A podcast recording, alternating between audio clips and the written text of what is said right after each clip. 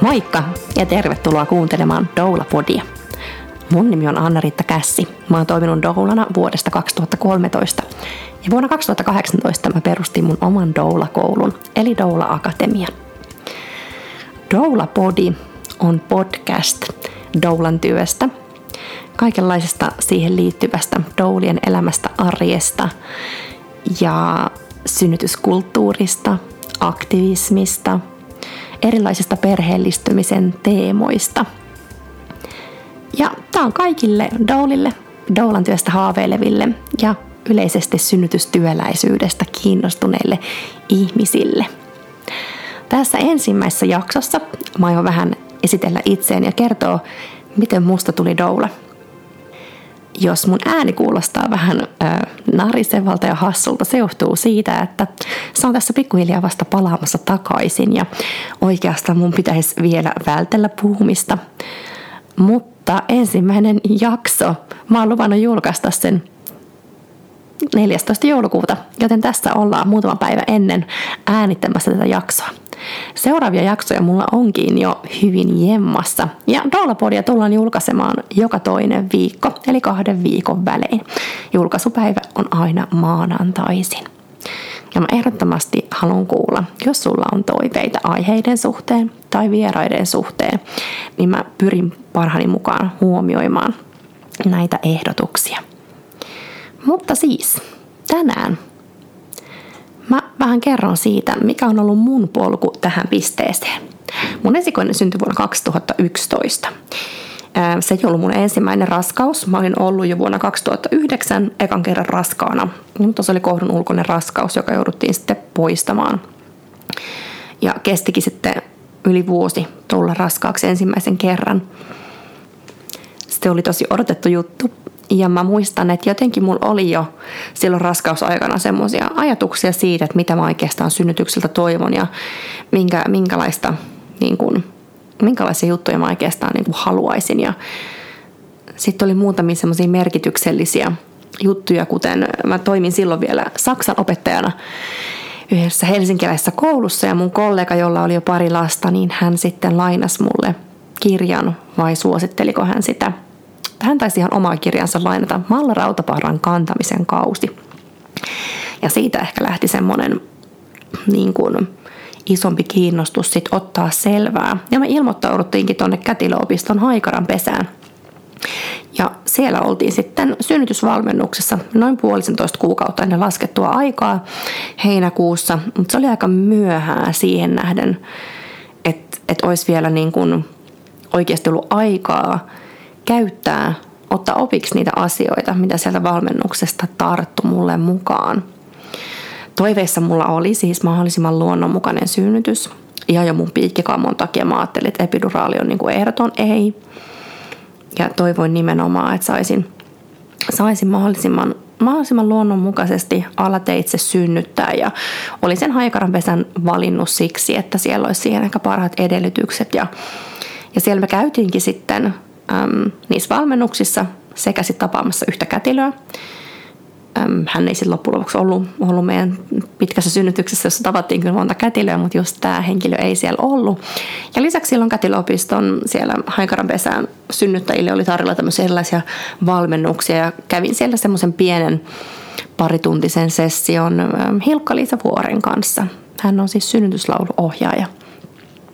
Ja koin siis saaneeni jo tosi paljon erilaisia niksejä, apuja. Ja olin vuokrannut aktiivinen syntys ryltä TENS-laitteen. Ja lisäksi meillä oli amme vuokralla. Synnytysamme. Ja mulla oli siis toiveena vesisynnytys. Ja tämä oikeastaan lähti sieltä Haikarapesän valmennuksesta ja meillä oli siellä ihana kätilö Maija-Riitta Jouhki, joka tota, on sitten myös opettanut tuolla Metropolialla kätilöitä tulevia kätilöitä. Ja hän silloin oli tekemässä just äm, väitöskirjaa. Hän oli tehnyt siis tutkimusta äm, kotisynnytyksistä ja muistaakseni se liittyy sisaruksiin. Miten sisar, sisarukset siihen suhtautuu.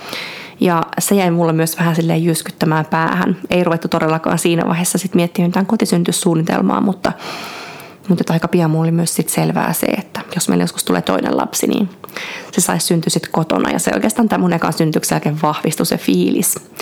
Ja mä olin kuullut Doulista jo etukäteen. Mä muistan tarkkaan, mulla on visuaalinen muisti. Se on ollut vauvalehti. Ja siellä on ollut semmoinen kapea sivupalsta. Ja siinä on ollut kuvassa niin kuin kaksi ihmistä. Ja sitten se on varmaan käsitellyt vapaaehtoisdouli se juttu, koska siinä vaiheessa äm, ammattidouli oli ollut vasta tosi vähän. Ja vapaaehtoisdouli on vähän pidempään Suomessa. Ja tota, mä muistan vaan ajatelleni, että okei, tosi outoa, että mä en ainakaan haluaisi ketään ventovierasta mun synnytykseen mukaan. Ja sitten loppujen lopuksi ymmärsin toki, että, että se doulahan siellä olisi oikeastaan puolison lisäksi ollut se kaikista tutuin. Että niiden kätilöiden vaihtuessa, aina kun vuoro vaihtui, niin sinnehän velmaat ihan täysin ventovieras ihminen mukaan. Ja mä ajattelen, että mulla olisi ollut doulasta hyötyä jo heti synnytyksen käynnistyessä, koska kello oli just 12 puolen yön aikaa, mä olin menossa nukkumaan. Mulla oli tullut päivällä limatulppaa ja sitten kuulu naps ja plöts lorahti sänky täyteen vettä. Ja mä olin, että okei, nytkö, se, nytkö ne lapsivedet sitten meni. Ja meillä oli vielä sanottu silloin tuolla perhevalmennuksessa neuvolassa. Se oli aika onneton. Se synnytyksen osuus siitä oli tosi lyhyt, mutta siellä oli vaan sanottu, että jos niin kun vedet menee ensin ja vauva ei ole vielä kiinnittynyt, pitäisi mennä vaakatasossa ambulanssissa sairaalaan.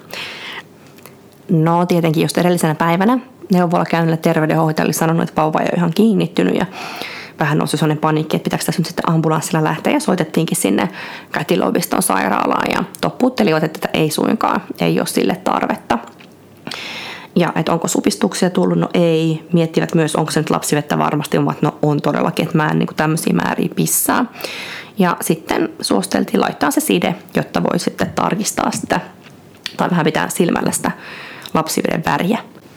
Supistukset lähti sitten siitä pikkuhiljaa käyntiin, tosi harvakseltaan, tai mä tavallaan ajattelin, että ne oli aika tiheesti, kun ne oli varmaan alle viittä minuuttia heti, mutta ne oli niin lyhyitä. Kukaan ei ollut kertonut mulle, että ei riitä se, että supistusväli on alle viisi minuuttia, vaan kyllä supistuksella pitää olla pikkasen kestoakin, että se jotain siellä tekee. Ja tota, mä olin tosi innoissani. Mä olin siis todella odottanut sitä synnytystä. Olin nauttinut sitä koko raskausajasta ja jotenkin olin tosi innoissani kaikesta, miten mä pääsen nyt sitten äm, käyttämään niitä kaikkia keinoja, joita mä oon siinä omaksunut ja mitä mä oon valmistautunut. Ja aika pian meikäläinen oli tens selässä kiinni kaulassa roikkumassa jumpapallolla, jytäilemässä siellä ja vähän niin kuin, että no niin, nyt vähän tästä sitten niin kuin näitä supistuksia käyntiin ja muuta. Ja tota, parin tunnin päästä otettiin sitä uudestaan, että kyllä ne supistukset nyt tässä jo on ihan hyvin. Ja kätilöopisto oli silloin sulussa, sinne ei mahtunut ja se oli iso pettymys, koska naisten klinikalla ei silloin saanut synnyttää veteen. Joten se oma herottoman painava äm, synnytysallas, jota me oltiin niin kuin ihan kauheassa rankkasateessa jostain lähipostista roudattu, niin tota, tulisi olla ihan turhaa. Ja tota, mutta me sitten lähdettiin sinne naisten klinikalle. Ja siellä mut tutkittiin kaksi senttiä auki. Joo, että jospa olisi ollut se doula, joka olisi sanonut, että nyt kuule painu pehkuihin, mene nukkumaan, lähde keräilemään vähän voimia. Että tota, ei se niin kuin väkisin sieltä se vauva tuu, että ei niitä supistuksia kannata niin kuin väkisin provosoida tuollaiseen aika yöstä, kun kuitenkin on kestänyt vasta vähän aikaa ja että ensisynnyt tai latenssivaihe voi kestää. Mutta sinne me mentiin sairaalaan ja jossain vaiheessa, sit, kun me siellä tarkkailuhuoneessa oltu, niin tuli kätilö kertoa meille, että hei, nyt siellä kätilöopistolla on vapautunut ammehuone, että jos me sinne halutaan, mutta me saadaan myös jäädä naisten klinikalle ja me voidaan mennä kotiinkin. No, tietenkin kotivaihtoehto olisi ollut siinä vaiheessa synnytyksen edistymisen kannalta paras vaihtoehto. Päätettiin kuitenkin, että jos sitten siellä kätilöopistossa sulkutilanne jatkuisi, niin nyt on se meidän sauma, jos me halutaan sinne ammehuoneeseen, me mennään nyt. Joten me otettiin taksi naisten klinikalta kätilöopistolle ja asuttiin siinä välissä, joten käytiin siinä matkalla hakemassa tota, puolison jääkaappiin unohtuneet eväät ja sanomalehti. Ja sitten jatkettiin sinne kätilöopistolle ammehuoneeseen, jossa mä en koskaan päässyt sitä ammetta käyttämään, koska no hitaastihan se kaikki eteni. Ja sitten, tota, koska nyt vesiä oli jo tiputellut, niin siihen liittyy kaiken näköisiä aikarajoitteita, milloin laitetaan antibioottia ja, ja muuta. Ja sitten siinä vaiheessa, kun olisi tavallaan syntys ollut siinä vaiheessa, että sinne veteen voisi mennä, niin oli sitten syytä, joiden takia mä sitten sinne enää voinut mennä. Ja syntys kesti kaikkiaan, ei nyt mikään superpitkä, mutta siis 26 tuntia siitä, kun ne vedet meni ja supistukset pian sen jälkeen alkoi. Ja koen, että, että voi toki olla, että syntys olisi kestänyt tavallaan kokonaisuudesta pidempään. Se latenssivaiheessa voi olla pidempi. Mutta nyt tavallaan sitä semmoista ns. mulle aktiivista, aktiiviselta tuntuvaa synnytysaikaa oli oikeastaan koko 26 tuntia. Et siitä siinä vaiheessa, kun ne mun omat supistukset yllättäen vähän hiipui ja lopahti, niin sitten jouduttiin niin kun laittaa oksitosiini tippaa ja kaupia puhkasta ja kaikkea semmoista. Ja siinä toki oli monta muutakin kohtaa sitten, milloin se doula olisi ollut tosi, tosi tarpeen, tarpeen mulle, mutta ihan ensimmäisenä siinä, että se olisi rauhoittanut mua ja sanonut, että menen nukkumaan. Mutta joo, äm, synnytin sitten loppujen lopuksi kuitenkin ilman, ilmasta epiduraalia ja et monia toiveita mulla täyttyi, mutta noin kokonaisuudessaan sitten jäi ihan sellainen fiilis, että okei, että jo pelkästään se siirtymä sairaalaan oli semmoinen niin kuin juttu, joka vaikutti niin paljon, että seuraavalla kerralla mä kyllä jään kotiin. Ja niin mä sitten vuonna 2016 synnytinkin mun kuopuksen kotona. Doulaksi mä lähdin opiskelemaan sitten syksyllä, ei kun talvella 2013 mä ilmoittauduin syksyllä 2012 doula-koulutukseen. Mä lähdin ensimmäisenä tonne Tampereen doula-piirin koulutukseen. Se on ensisijaisesti ollut Tampereen doula-piirin omille doulille, mutta aina jos siellä on ollut tilaa, sinne on otettu sitten myös ulkopuolisia.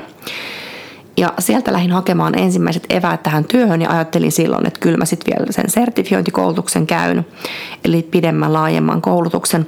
Mutta sitten kun lapsiluku on täynnä, että kunhan mä nyt tästä ensin saadaan se toinen lapsi, siinä vaiheessa meillä oli siis jo NS-yritys käynnissä, eli kun meidän esikoinen oli yhdeksän kuukautta, niin päätettiin, että jätetään ehkä se pois. Että ekalkin kerralla meni sitten niin pitkään, ja tota, että et sitten annetaan lapsen tulla, jos on tullakseen siinä meni sitten yli neljä puoli vuotta ensikoisen syntymästä, niin kuin meille tuli kakkonen. Ja mä olin kuitenkin ajatellut tämän, tämä aivopieru, että mä teen sen laajemman koulutuksen vasta sitten, kun on toi toinen lapsi syntynyt, niin mä olin kuitenkin pitänyt sitä kiinni, vaikka loppujen lopuksi mä olisin ehtinyt tehdä parikin semmoista koulutusta siinä välissä. Ja olin hirmuisesti käynyt kaikenlaisia konferensseja, seminaareja, kursseja, retrittejä, vaikka mitä täsmäkoulutuksia siinä matkan varrella ja toiminut hetken aikaa puolisen vuotta myös vapaaehtoisdoulana ensikodilla, koska silloin oli ihan äärimmäisen vaikeaa saada niitä ensimmäisiä asiakkaita ammattidoulista, niin kuin, ne jotka halusivat ammattidoulan, niin olisitte halunnut myös niin kokeneen, että se, että mulla ei ollut yhtään synnytyksiä alla, niin tuntuu olevan semmoinen kynnyskysymys. Joten sitten mä sain ne ekat synnytyskokemukset doulana sieltä ensikodin kautta. Ja sitten vuosi sen jälkeen, kun Koopus oli syntynyt, niin mä lähdin sitten tekemään sertifiointikoulutusta menin sitten tonne Doulakan koulutukseen, jossa oli ensin pari viikonloppua ja sitten paljon itsenäisiä tehtäviä. Mun opiskelutyylille tosi paljon itsenäisiä tehtäviä, niitä mä jossain vaiheessa että mä en ikinä selviä niistä. Mutta sitten keväällä 2018 me lähdettiin perheen kanssa kahdeksi kuukaudeksi Balille, joka oli mun puolison niin tämä isä, isyysloma.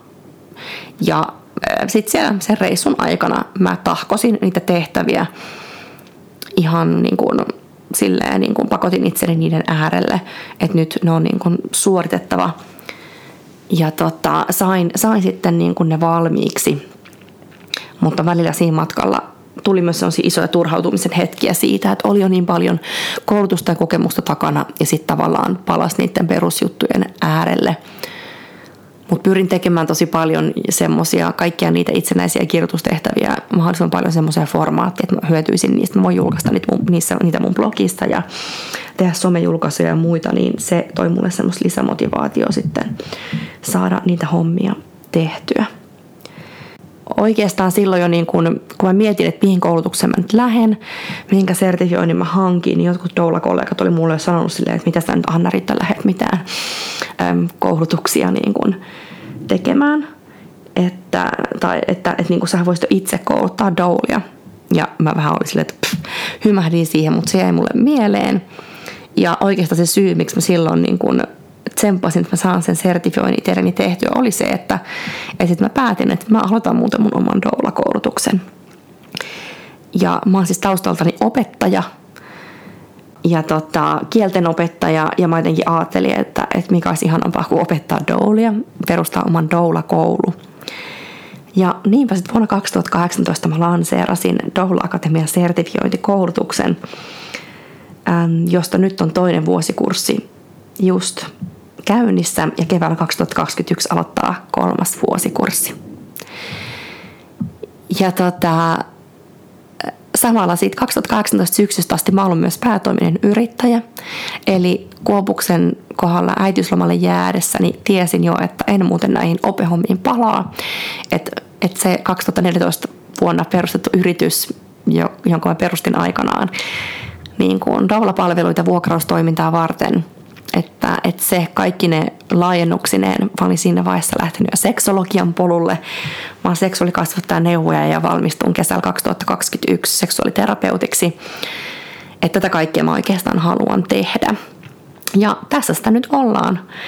Koen olivan ihan unelma duunissa. Haluan niin kuin nähdä sen, miten tämä doula-kenttä Suomessa kasvaa ja laajenee ja ammattimaistuu entisestään ja musta on aivan ihanaa, kun mä saan niin monen doulan polkua olla seuraamassa ihan sieltä alkumetreiltä ja katsoa, miten, miten, miten kaikki kasvaa ja kehittyy vuosien varrella. Tämän verran nyt tänään.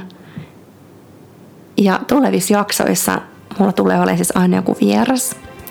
Ja me tullaan keskustelemaan sit erilaisista doulan työhön, synnytyskulttuuriin, synnytykseen liittyvistä aiheista – ja tosiaan, kuten alussa sanoinkin, niin toiveita saa ehdottomasti laittaa. löydät podcastin siis Instagramista at Doula Akatemia ja toki Facebookistakin löytyy Doula Akatemian sivu.